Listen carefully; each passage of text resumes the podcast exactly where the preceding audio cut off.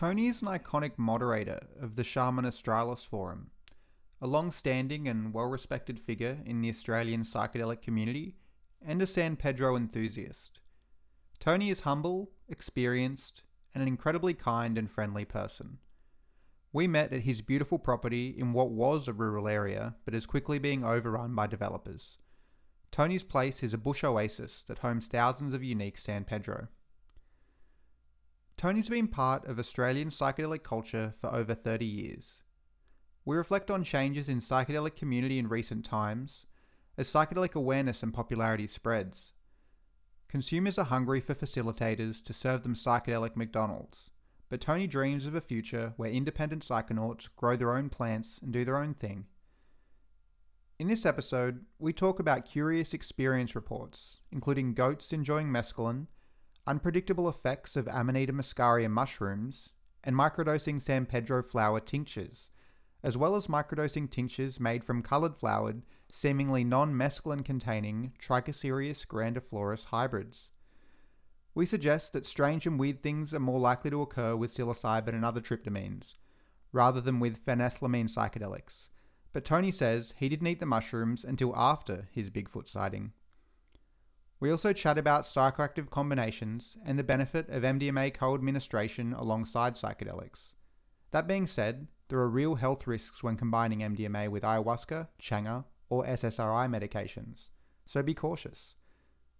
Thanks for listening. Enjoy.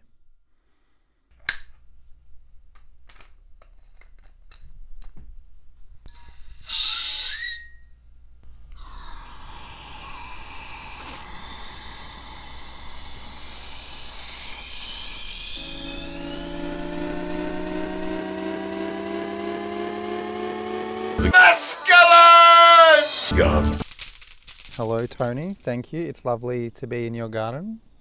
Yeah, no worries. It's nice to have you here.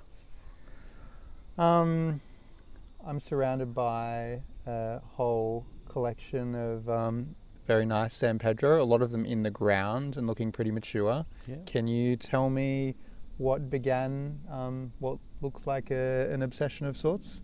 Ah, well, um, what began it, I suppose, was the SAB forum. I learned about cactus on there in the very early days, and nobody even really knew what what sort of good San Pedros were. And yeah, so we just bought a few different ones, and mostly all PC. And Where did you buy them from? uh, from other people most of the time. So Like on the forum? On the forum, Yeah. was, there was a big thing of trading in them days, and yeah. So, but again, people didn't even really know what they were eating. Um, yeah, it went through a few and And how, how many years ago is this?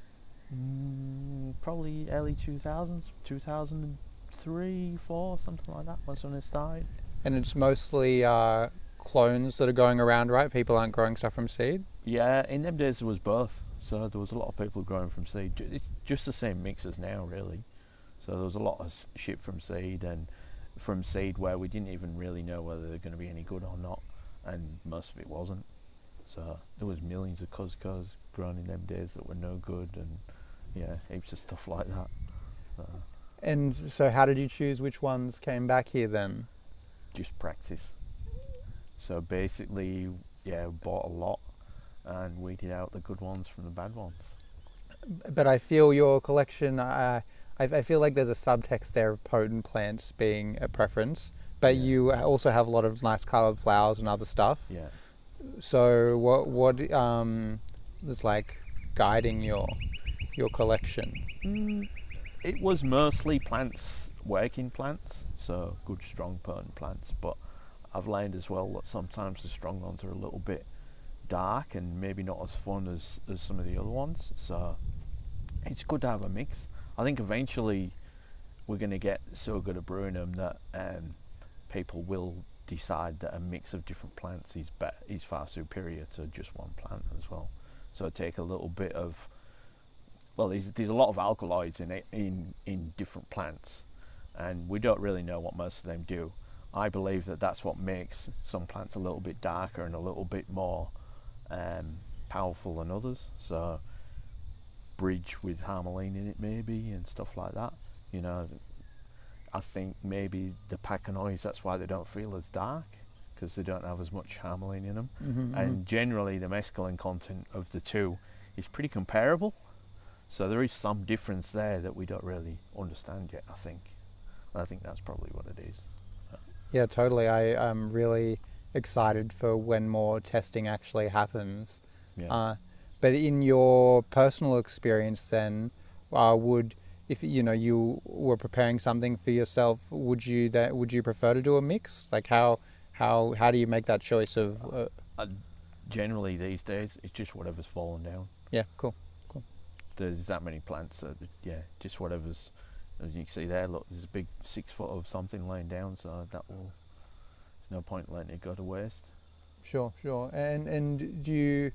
So d- that that kind of I feel like that suggests you feel that they're pretty interchangeable. Yeah. Yeah. So, but do you do you have any plants that you, you know you think is for a certain context, or it's it's normally all, all, the one and the same? Yeah. So if if these may be a few of us and we want a bit of a happier experience, then I'll definitely choose a few of the the Pacanoids.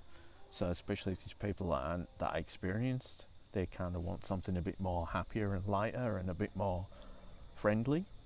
Um, but yeah, if there's a few other uh, others or just me on my own, I'll probably choose one of the bridges. One of the some of the bridges that we've grown from seed are that strong that you really wouldn't want anything else. So these literally, and I know you, the internet says your standard dose is a foot, but there's some of these bridges where literally six or eight inches is a pretty good go on them. You know. Yeah, uh, that is a, perhaps a good um, path into a topic we've touched on before, uh, and it's about preparing and dehydrating the outer green layer of flesh as a way of kind of crudely and simply preparing a concentrated product without having to go to all the effort of making a tea, which you know takes some time. Uh, what? Tell tell me more about that. All right. So the, there's basically two ways that I think are the best ways to do it. One is skinning, peeling the outer layer, dehydrating and powdering. Um, that there is a lot of work in my experience. Um, generally, if it's yeah, what I would generally do is just basically slice them up, boil it, cook it down, and that's it. It's done. That's that's my preferred preferred take these days.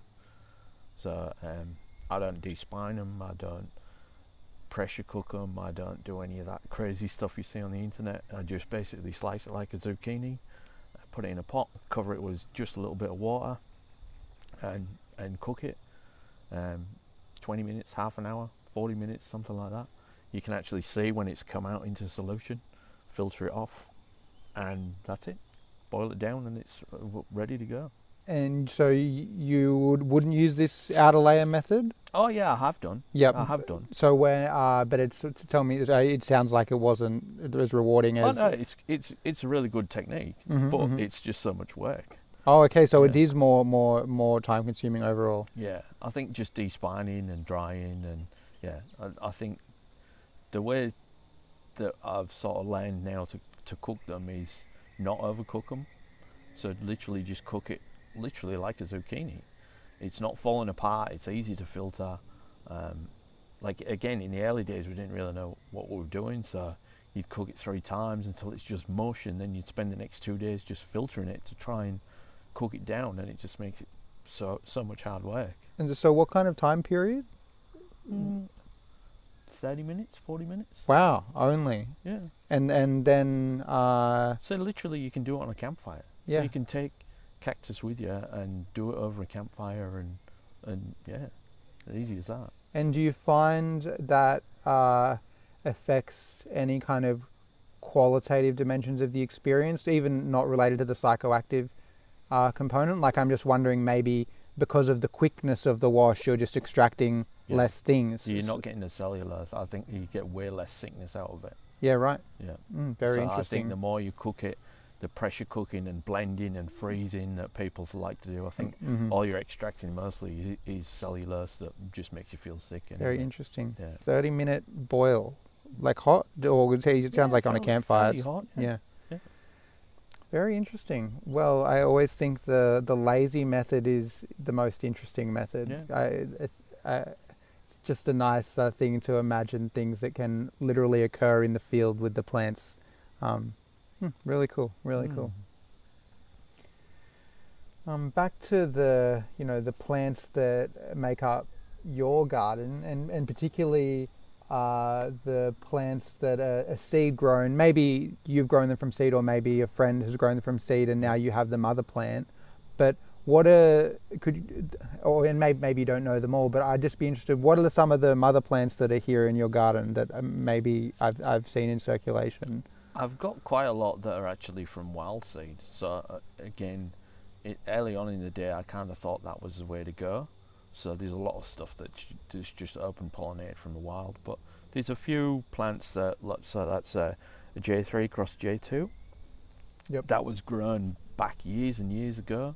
Um, so you would have heard of them plants probably. Yeah. So they're they're famous plants from cactus country, I think. Um, then we've got SSO2 cross SSO1, which again there was heaps of seed going around back in the in the day. Um, we've got an SSO2 cross uh, bridge. So in them days there wasn't really that many Aussie people growing them. So a lot of the seed was imported from America or somewhere else and stuff like that. So, but yeah, yeah, there's a lot of yeah, there's quite a few plants that are they're from from so they're all um, lumberjack crosses. Um, so yeah, I, to be honest, I think people get too much concerned with the genetics of these things and stuff like that. They're either good plants or they're not, and there's a the whole Pokemon collecting idea.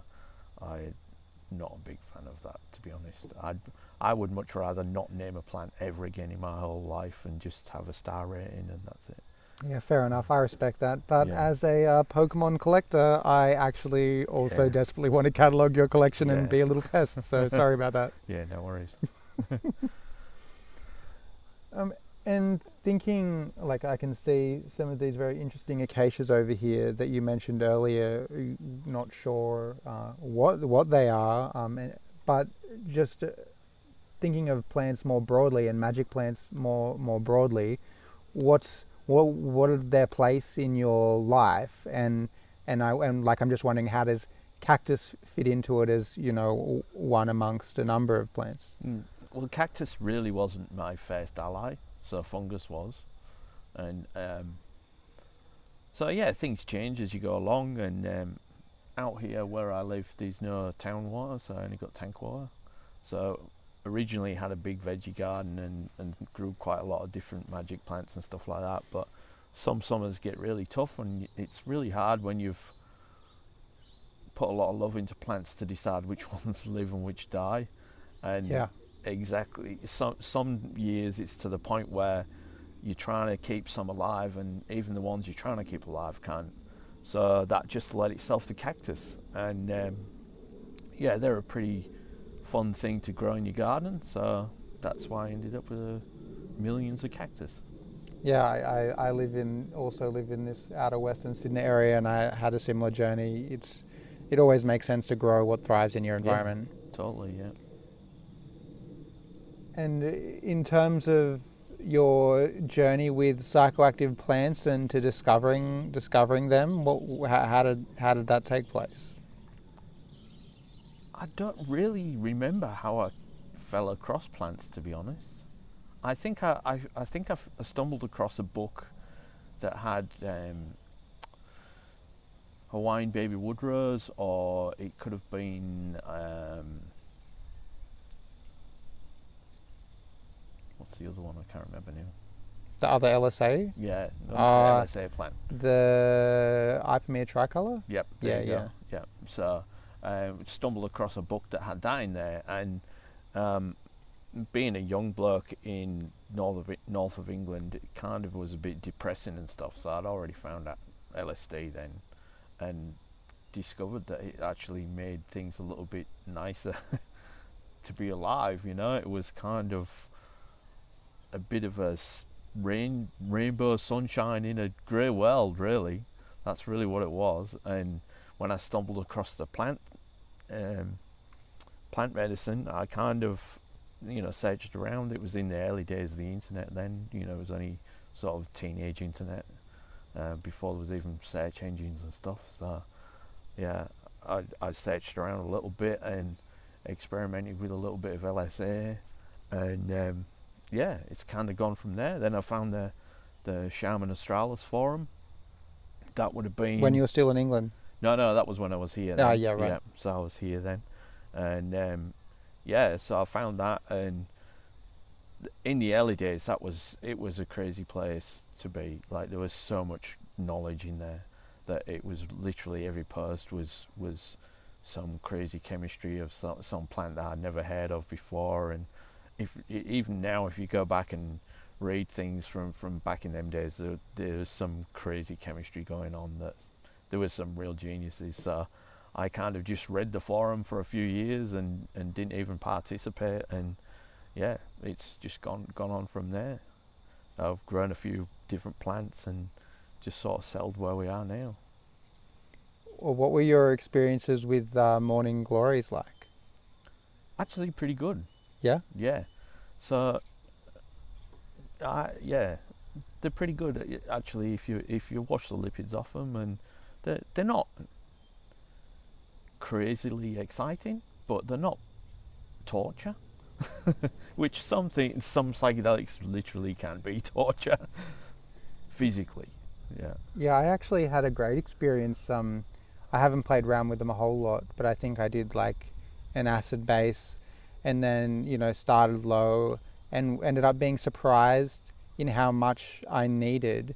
And I don't know if this was the reason that it happened, but I read some post online, and it might have just been some like 69 ron shit, so it could have just been ridiculous. But when I put this lime essential oil on my tongue, it was like a countdown from five, and it was just like whoa, crazy colors. And I actually thought the the experience was was enjoyable. Like I mean, I'm not a very stimulant inclined, uh, and so it was kind of sedating. And I just was in this state all night, and I don't know if it was a dream or not, but it was cool. Yeah, yeah, they can really be beautiful. Hmm. I, I'd got them dialed in there for quite a while.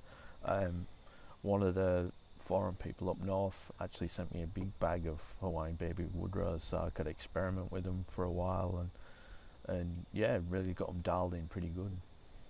It is a bit of a tangent, but now we're just speaking about random uh, plant things and extractions. It just made me remember this very interesting stuff around San Pedro flower tinctures. What is going on with that? Uh, What? you tell me more. Well, um, it, it was during the lockdowns. Um, one of my friends was doing a, a degree in herbalism, and she, and she wanted to make some flower tinctures, and we had a group chat going, and she was telling us how we were do how she was doing it. So I actually had a heap of San Pedro flowers, went out and picked a few, and and just tried that. Uh, I didn't actually think they would really do anything because it kind of um, from a chemistry point of view, it's probably not even going to be enough um, actives in there to really do anything. But in the morning, the tincture, well, th- the water and alcohol that I'd used was actually bright pink, which kind of blew me away a little bit. So again, I thought it would probably do nothing. I tried a little bit, and it, it seemed to do nothing for me. Uh, gave a heap away to a heap of the young people around us that, that kind of been playing with these things, and they all came back like a month later and said, "This stuff's awesome. It's the best microdose we've ever had. Um, have you got any more?" So I made some more with some different coloured. Uh, so I grow different um, coloured flowers and stuff like that, and um, I made uh, like a heap of different batches of different plants just to see how it went, and they all kind of had their own character, and yeah, they actually do work for microdosing beautifully, better than anything else I've ever tried. Have you tried to have a full dose on it? Uh, yeah, and it doesn't do anything. Weird. It is weird, yeah. And again, so they're from plants that don't even contain any mescaline, so they're the best ones. So like the the flowering grandy hybrids and stuff like that, they literally they're the best flower tinctures, which again, I suppose because prohibition has made these things not really studied very much. There's probably a lot of things in these plants that are not mescaline, which do do things, and maybe there's a concentration in the, especially the red and the pink flowers. It seems to be, so more at that end of the spectrum, um, the better they actually work. So these are like grandi flora hybrids. Yeah, most of them, yeah. Yeah, right. Yeah. Yeah, that's so interesting. Mm. Uh, one thing that's really interesting about it, so when you try microdosing with either psilocybin or LSD or something like that, it tends to work for a few days, but then your receptors start getting burned out and they kind of don't really work as well. I don't think. Um, if you're doing my, it every day, yeah. mm-hmm. Where the flower tinctures, you can literally have them every day, and it doesn't make any difference, which is a bit bizarre as well. Like, it seems to be no tolerance to it at all. And you find the effects are comparable to if you're doing just a microdose of Yeah. cactus. Yeah. Uh, no, I've never really microdosed cactus itself. Um, like I've tried, I would compare it to a microdose of LSD. Oh, sure. okay, okay. Yeah. Wow. Hmm, cool. Yeah, it's a bit strange, isn't it? Yeah, well, I, ob- you've obviously poked my interest, and Yeah. I must, I must um, be completely legal and Mm. not try such a thing. Mm. Um, Well, maybe I it mean, legal. yeah, it could be. what it is, isn't it it? could be. Yeah, Yeah. Gosh, it's a confusing world. It really is. Yeah. Uh, so, another kind of interesting thing about your perspective, because you've been kind of part of SAB in the heyday when it was pumping, and um, and we're helping out with the moderation there, and since you know it's pretty much uh, you know dead now, uh, but uh, you're also moderating the SAB Facebook page, which uh, I, I will say is pumping, but I don't know uh, if I mean the same thing as when I say that about the SAB Yeah. um, forums. I think it's kind of a lot. Uh, it's not the same high level of discussion by any means. Yeah. Um, so, I, what do you feel about this shift in the online discussion around you know entheogens in Australia? Like, what does this mean? What's happening? I think it's more because we're generally getting more of the general population now.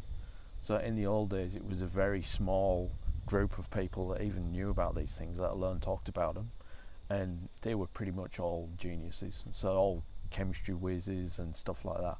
And now it's just your everyday person that's interested in microdosing and interested in making their life better, and have read all the, you know, stories about microdosing and microdosing and and how it can it can change your life and it really can change your life. And I think I think that's generally the shift that's happened. So we're just instead of looking at a small group of plant nerds and geniuses we're looking at everybody from 50 year old mums that have you know kids have moved out that have had shitty lives their whole lives and want to change it and to businessmen that really want to focus for meetings every day and it's it's it's totally new ground compared to what it was in them days. I think that's that's the change more than anything. And and what do you feel? What do you feel about that change, as someone that's experienced it experienced I think it's good. Yeah. I think psychedelics really can change the world. I think they can make 99% of the population correct use of psychedelics will make people's lives better. And I think life's pretty tough in a modern world. It's probably something that people should be allowed to do as well. Yeah, cool, cool, nice, nice. I I think um, just playing it, the the devil's advocate.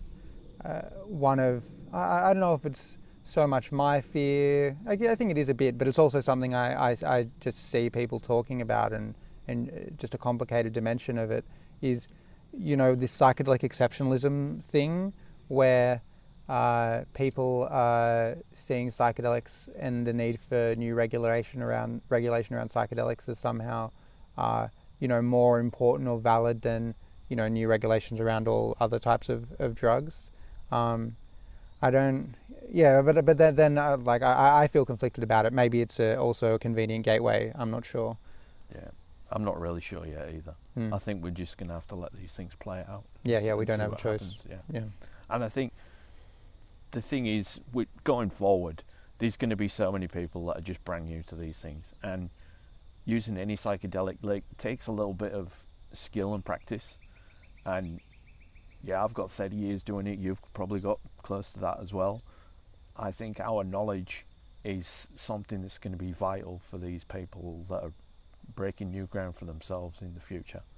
I think it's it's not an easy skill sometimes, and rather than spending 10 or 20 years getting good at it so you don't mentally make yourself worse is probably yeah something we're going to have to help people with I think yeah yeah I agree I agree I uh, I'm really interested to see how this concept of psychedelic harm reduction harm reduction kind of comes out of it and evolves because uh, you know it's it's it's privileged and unfair to some other drugs sure that psychedelics get this extra attention but the the thing is, it will mean there's a lot of cool additional resources and things we can learn about Yeah. how you can provide specialist care. yeah Uh, and I, I I really am curious, like around nuances around trip sitting. Like how do you do different practice for different people, different Yeah. settings, different psychedelics, things like that. Yeah, I, I think, and as well, it's not just pure psychedelics. I mean, you know, MDMA isn't really a psychedelic. It's, you know, amphetamine more than anything, and it's going to be legal in June, uh, and that's probably, to be honest, I think that's less of a worry than a pure psychedelic like the mushrooms that's going to be legal.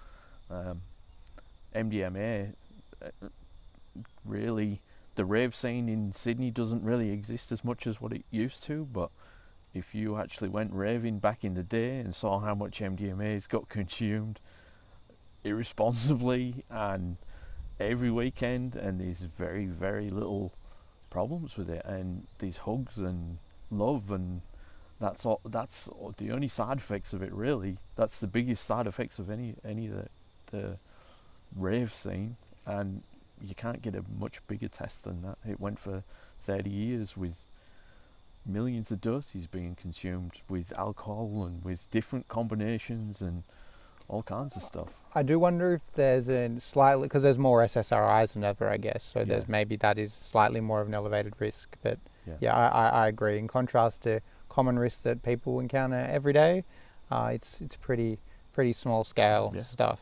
Yeah. Um, yeah, and I think you were you were you mentioned to me earlier about uh, combinations with MDMA with psychedelics. Tell me tell me some more. Your, your advocacy for this.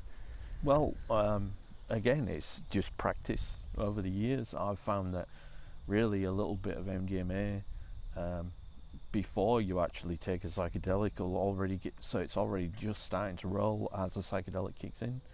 It's it's literally makes everything happy, everything pleasant. It's really hard to get into a bad mindset when you've got a little bit of a bit a bit of a roll going, as the Americans would say Mhm. it's um, yeah, I think a combination of um, uh, MDMA and LSD together, if timed right, is is probably that's going to be a good introduction for for anybody. I think. there any more uh, combinations that are of particular interest to you that you think uh, you know nice little cocktails? Yeah, well, yeah, MDMA and mushrooms are pretty good as well, and uh, definitely LSD and nitrous oxide Oh, yeah. together. That's, Oh, that's yeah. a big combination for me, and uh, cactus and nitrous oxide as well. That's another good one. Yeah, yeah, Yeah, yeah. Some of the things can really be greater than the sum of their parts. That's for sure. Yeah. Totally, totally. I don't know whether maybe LSD and nitrous oxide or LSD and um, maybe other freon gas or something like that. Maybe I'm not sure whether they're going to be very medicinal, but definitely MDMA and and LSD together.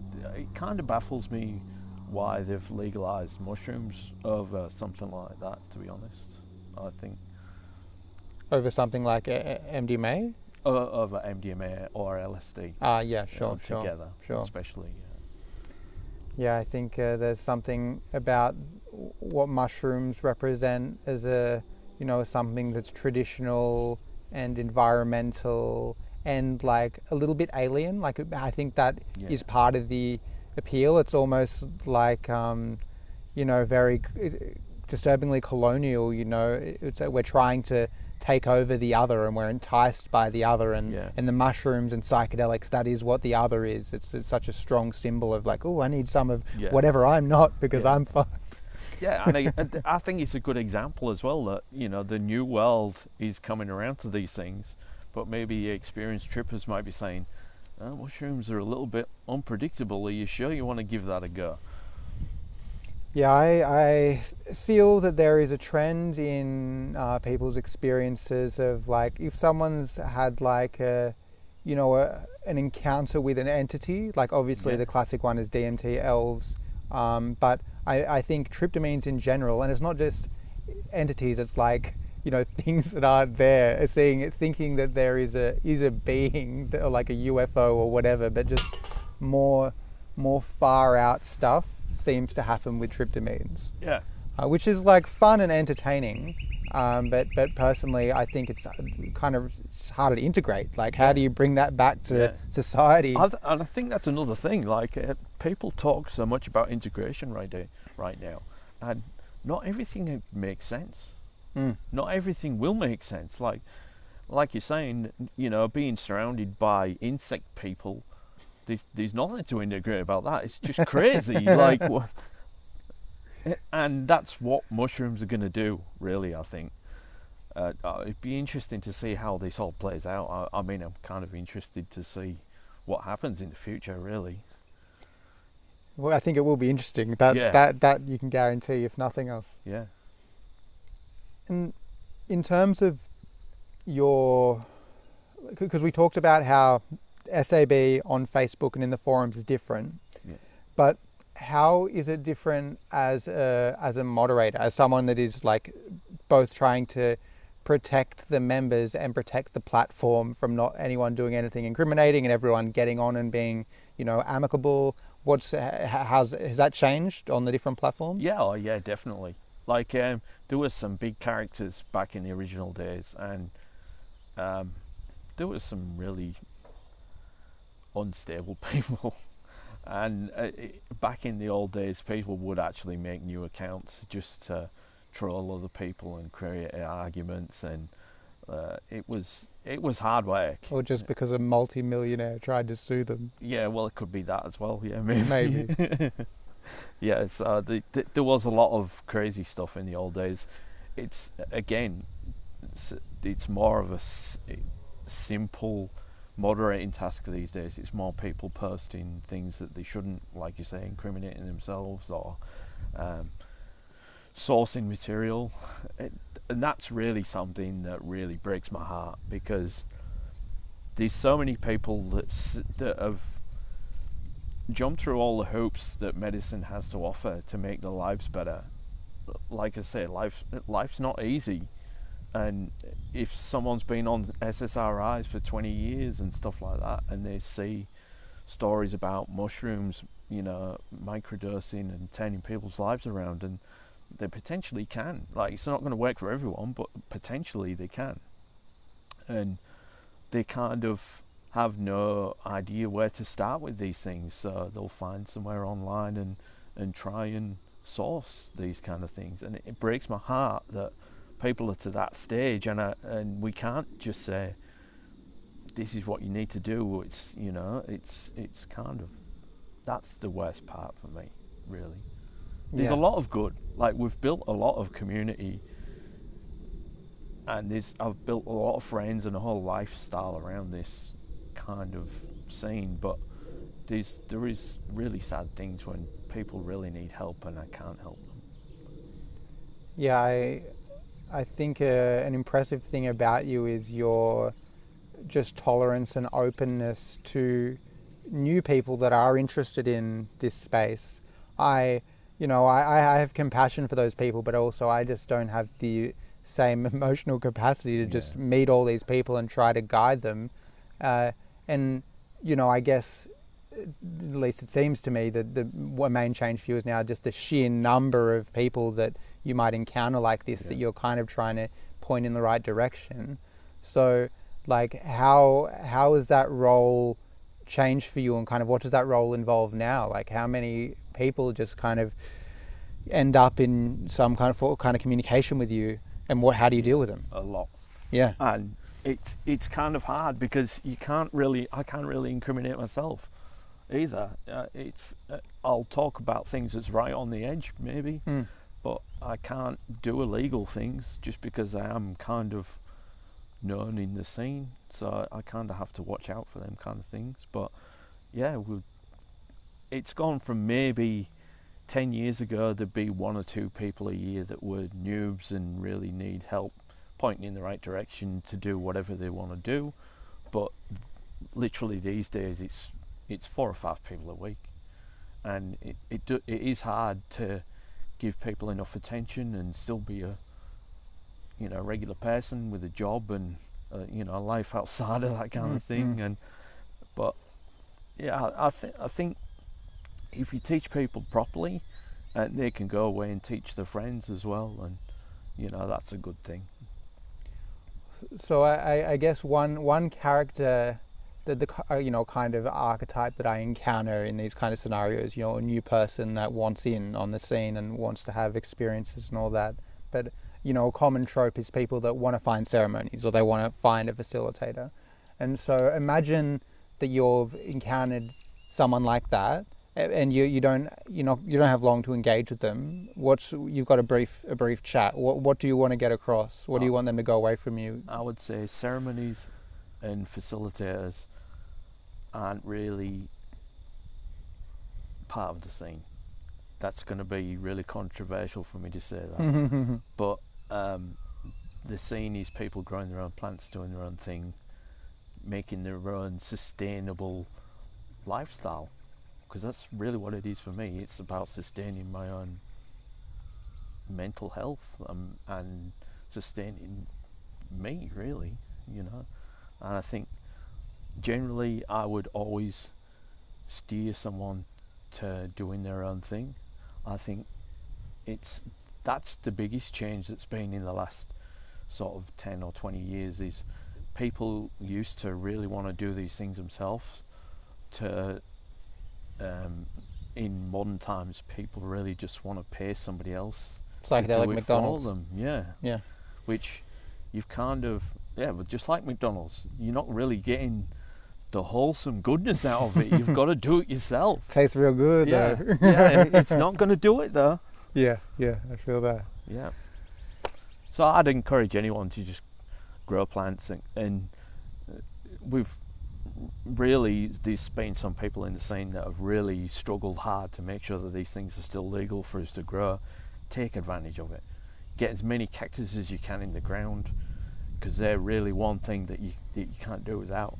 Grow yourself a vine, um, grow some acacias, and that's all you really need. Yeah, nice, nice. I agree that at least at least where where, where we're living, uh, in in the you know outer Sydney area, that's fantastic. And in a lot a lot of Australia, I think that Yeah. that will do pretty well. Yeah. I mean, even in the CBD, I've got plenty of friends that grow cactus in pots that grow, grow their own sustainable doses for their own mental health. It's totally possible. It's totally possible with just three or four pot plants. That's all you really need. Um, speaking of friends, and obviously no need to name names or anything like that, but I'm one, I'm sure you do have some, and I'm hoping that you have some that you can share stories, classic SAB, EGA, plant crew stories, shenanigans. I'm sure there's something that comes to mind. Maybe there's one that you're allowed to mention. Um, not really anything standout crazy, oh, to be okay, honest. okay, Yeah. Awesome. I mean, we've had plenty of fun. We've had plenty of parties and camps and stuff like that. Um, we used to, so again, back in the old days, um, again, we've always sort of angled at harm reduction.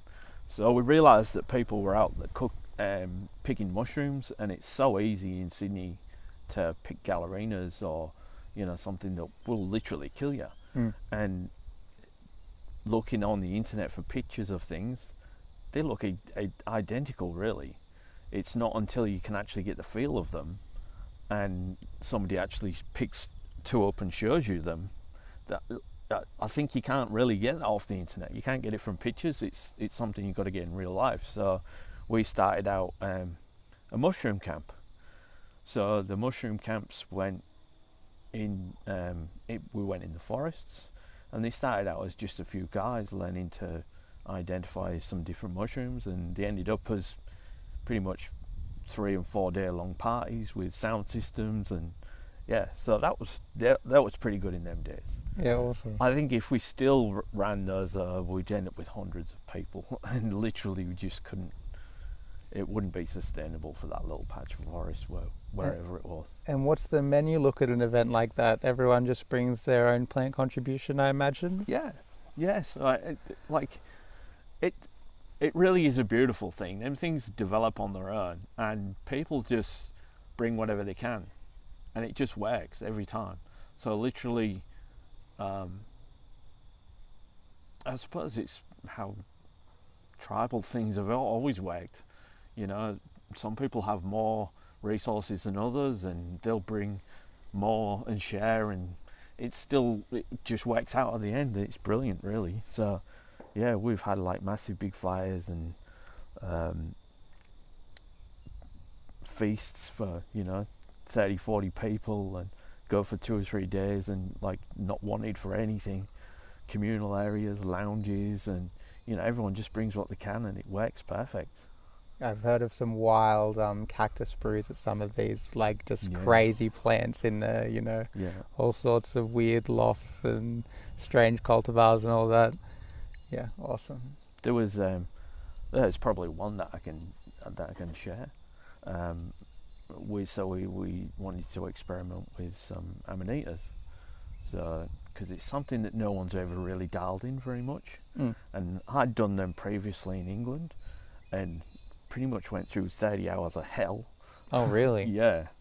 So I it, I was only young and didn't really any know any different, and bought some dry amanitas from a head shop, and there was no dosage, no nothing. So I just ate the whole bag. And Oof. yeah, Hello. yeah, it wasn't good.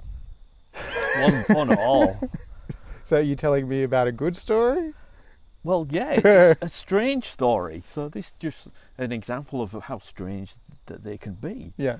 So um, all these things are theoretical, all right. So let's just say that maybe some things are not legal and they just happen theoretically, not not in actual life. Got you. Got you. But anyway, so what we did was um, theoretically, we picked. Um, so the theory was that the red part was what contained the most of the uh, muscimol. I think they. Yep, that's it. is- Or Oh, ibotenic ibotenic acid. Yeah. Yeah. So we, we picked about 12 teenage sort of age caps that were nice bright red and um, cooked them up and made tomato soup with them because it kind of went with the Yeah. Better looked good. yeah and they split that between four of us so of the four of us one of us just went to sleep and that was it like really did nothing. It was just like a little bit of sedation and that was it. Um, again this is after two or three days of camping so it's probably not a very scientific method but um, two of us um, got a little bit sleepy and then had really nice dreamy kind of sleep with you know nice dreams and stuff like that. And then one of us got sucked into a wormhole where he actually dis- full dis- disassociated and we had to actually get hold of him and and help him through it Yeah. Right. which is crazy when we all had the same amount out of the same pot from and all been eating the same things for the last three days Very and it was such a crazy different sort of reaction to it Yeah. Wow. so I, I'm kind of guessing that's probably why no one's ever really dialed them in because they're a little bit um, unpredictable with metabolisms themselves Yeah, in, in my understanding, it works on both the GABA and the 5-HT2A. yeah Um, uh, in my for some reason, I don't know where I'm pulling this from. I thought it was more GABAergic than anything, yeah and in my very small amount of playing around with it, that was the effect I felt. Although I was surprised for how short-lived, I felt it was kind of like I'd have had a benzo for maybe two hours, a low benzo dose, and that that was all that I noticed. yeah Yeah. Yeah well careful, there might be a wormhole there. Yeah, well, I'd certainly like for someone to figure it out more because I'm curious, but uh, yeah, I have no desire for surprise wormhole. And again, the, the whole prohibition have meant that literally I wouldn't have talked to you like this 10 years ago. I would have been too worried about exposing myself. And I think that's changed the heap as well. So At least for personal for personal consumption, it's like you know, it's still inc- it's kind of r- risky, but not on the same kind of Yeah. scale as other other things. Yeah, yeah. And I, I, think the more these things are talked about, the more that we'll actually learn new things and, and dial in things that's maybe been old fashioned and never really been transferred to modern days, like amanitas. I mean, mm. traditionally they've been used for a long time. I'm sure they've dialed them in somewhere, but we just haven't got it right yet, that's all. Yeah, yeah, yeah. True that. True that. Uh, Complete sidestep. Uh, I have written down two uh, random topics. Yeah. One is goats, and the other is Bigfoot. I associate both of these things with you. Please tell me why and explain more. Ah, well, I used to farm. Well, as you can see, we've got no goats left these days. Um, but yeah, we used to farm Nubian goats out there. They here. eat cactus? Yeah, yeah, Yeah. yeah. And like literally the big. So you see that big spiny one there? Yeah. It literally a goat eating that. You will. You would not believe how fast it will just chomp it as though it's an apple. And does it look like? I guess goats don't experience uh, psychedelic effects. I think that's probably. There's probably PhD in that for someone. I think. But not that you noticed. yeah, they definitely do. Oh right. Okay. Cool. They Tell me definitely do. more about Yeah. that. So uh, the, the goats w- would did actually land it, so they would actually run past the veggie patch to get to the cactus. They liked it. Yeah, Mm. and yeah, they'd chew a cactus and then just stand there a little bit dazed for a while, and most definitely. And there's been other magical plants that they've eaten that's they've definitely got. Anything that. What do they like the most? What did they fiend? Uh, back in the days when it was legal, salvia.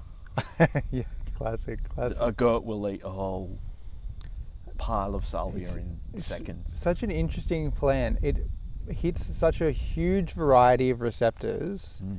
And when we did that combinations chart, despite it hitting all these receptors, it the combinations had the involving salvia seemed to have fewer risks than any other psychoactive plant combination. It's a strange thing. It really is.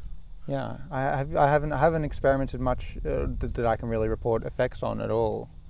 back in the days when it was legal and they used to have the the extracts um, it, it was insane it really was so there was a guy I used to know that um, always had uh, 50 times extract in his pocket and he- Always. always yeah and he used to sell you never weed know. he used to sell weed so pretty much anyone that came over no one really knew what it was in them days and he's like oh do you want a cone of this um, one condition I've got to film you This is terrible. yeah, it was terrible. Yeah, so there was there was a lot of crazy, crazy things happen with that kind of thing. Yeah. And what about um, what about Bigfoot? What about Bigfoot? Well, so you want to hear my encounter story? Is that what it Definitely, I do. Well, I mean, I didn't know what was coming, but yes, Yeah. I do want to hear that. Well, I mean, everyone's had it, and everyone thinks I'm crazy, so I may as well tell it again, hadn't I? So, you tell me. um, this was quite a few years ago now. Uh, we were going out to um, a friend's birthday party. So again, we're all duffers and ravers and stuff. So it was basically a community pulled together for a massive duff in the in the forest. There wasn't that many of us, but it was full lasers, you know, the whole thing. So I was taking the generator out um, after work, and in those days you'd write down directions to a party, and that was kind of half of the fun was Yeah, following the directions. You sound like you have a better attitude than me. Yeah, yeah, well maybe. I need you. I need you people like you around. Well, yeah, so the directions were wrong. There was rights instead of lefts, and I got lost in the Watagans, and I was literally driving around at midnight for like two hours in the wrong direction, and um, I had the generator for the party, so it couldn't kind of start without me, and um, so I was driving down this goat track, um, it was literally t- that tight that it was trees touching both sides of the. I had a Land Cruiser in them days, so I had a Land Cruiser with a bed in the back and all that. And um, the dog was laid in laid in the bed, and um, as I sort of get to the bottom of this, which I'm going really slow, so so I don't bounce around and smash the generator. I'm just literally first gear crawling down this thing in Yeah. low range. All the lights are on because it's midnight and there's not even any moon or anything like that. And so I get to this intersection and the dog started barking, and I thought, well, um, she probably needed to pee because we've been driving around the forest. So I let her out, and she's going berserk, literally just looking in the bush in front of us, not worried about peeing at all, just as though she was trying to catch something. And then, um, so I, I didn't even really worry about it. She was only young. I'm having to pee as she's running around like a lunatic. And I, then I had a big tree branch crack. And uh, it was big, you know, kind of, you can tell whether it's a little stick or a big stick. And I thought it might be a feral bull because there's a lot of, you know, Okay. feral cows and stuff out there. So I just stood still and I was watching where where the crack came from, and um, just to see whether it was a bull that was just going to come out and do something crazy or something like that.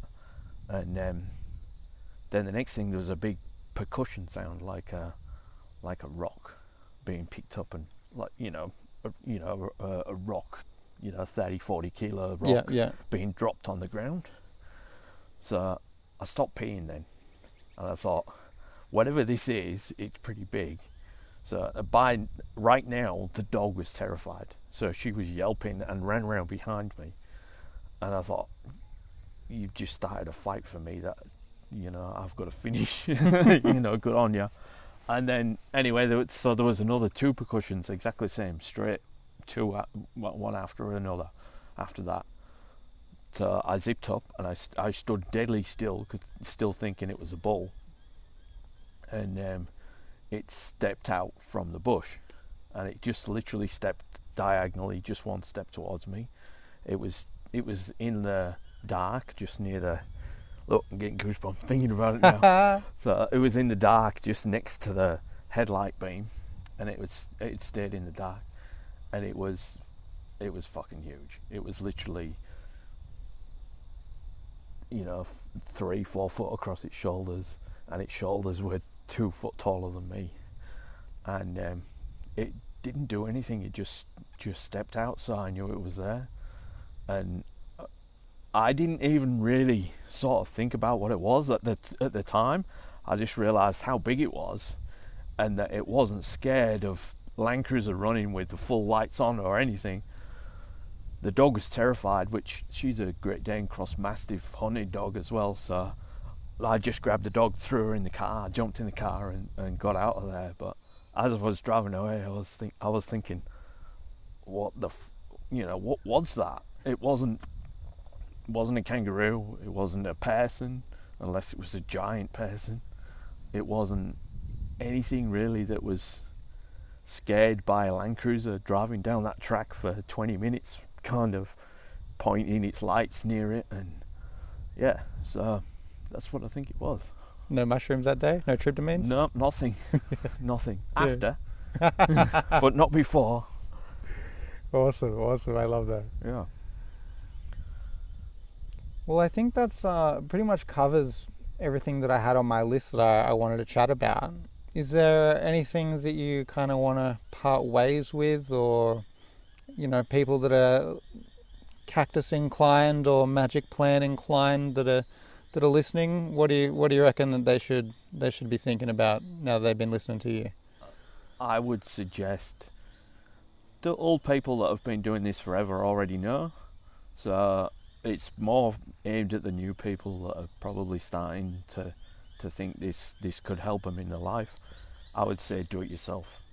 Yeah, cool. Don't don't be fooled into the whole idea that you can't do this kind of thing yourself. It's that it's not safe or however they're going to angle these things. Um, we all figured it out, out for ourselves, and it's that's a knowledge that's going to start being pushed commercially. Yeah, try and do it yourself. Yeah, sweet, sweet. Thank you very much. No worries.